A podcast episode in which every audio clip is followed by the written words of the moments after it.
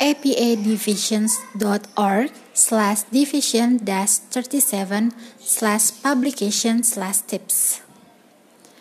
I accessed this article on 28th of August 2020.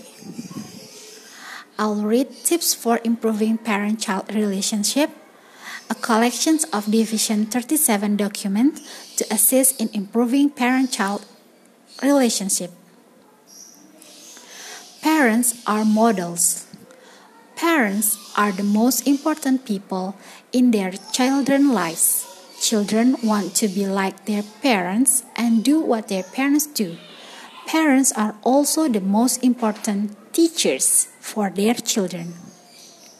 Children learn the most from their parents. Children learn things that their parents try to teach them, such as how to count numbers, Children also learn things just by watching their parents and copying what they do. In this way, children sometimes learn things that their parents don't mean to teach them. Children notice every little thing. They watch their parents constantly. They learn good and bad behaviors by watching and listening and imitating. Sometimes parents accidentally do things in front of their children that they don't want their children to do. This especially happens when parents are angry.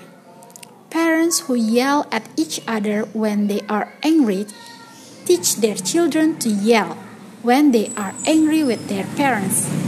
Parents who swear when they are frustrated to teach their children to swear when frustrated. Parents who hit each other when they fight teach their children to hit each other. It is very confusing for children to watch their parents behave in certain ways, such as swearing when frustrated and then to be punished for swearing when they are frustrated. Parents are models for their child. They are child's example of how to act in different situations. Children learn to behave like parents. How can you avoid being a model for behavior you don't want your children to learn?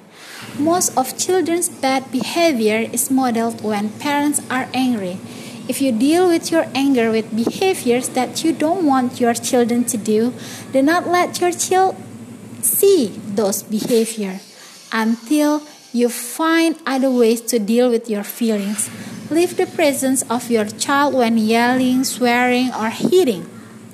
If you are angry with your child because of his or her behaviors, use the following steps.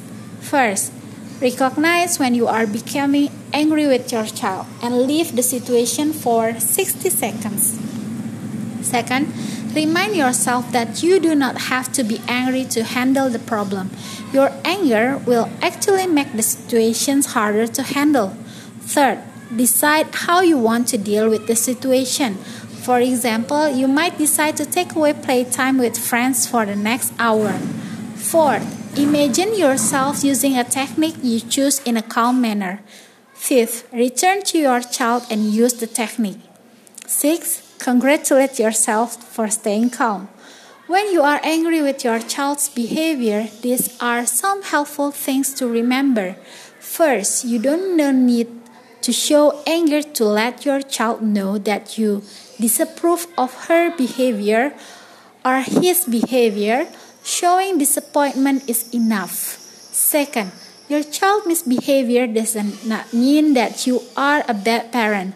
Your child's misbehavior does not mean that he does not love you or respect you.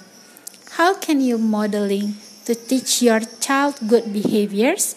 Whenever your child is with you, remember that she will copy the things she sees you do and the things she hears you say. If you use smiles and praises with your child, you are teaching him to use smiles and praises with you and with others.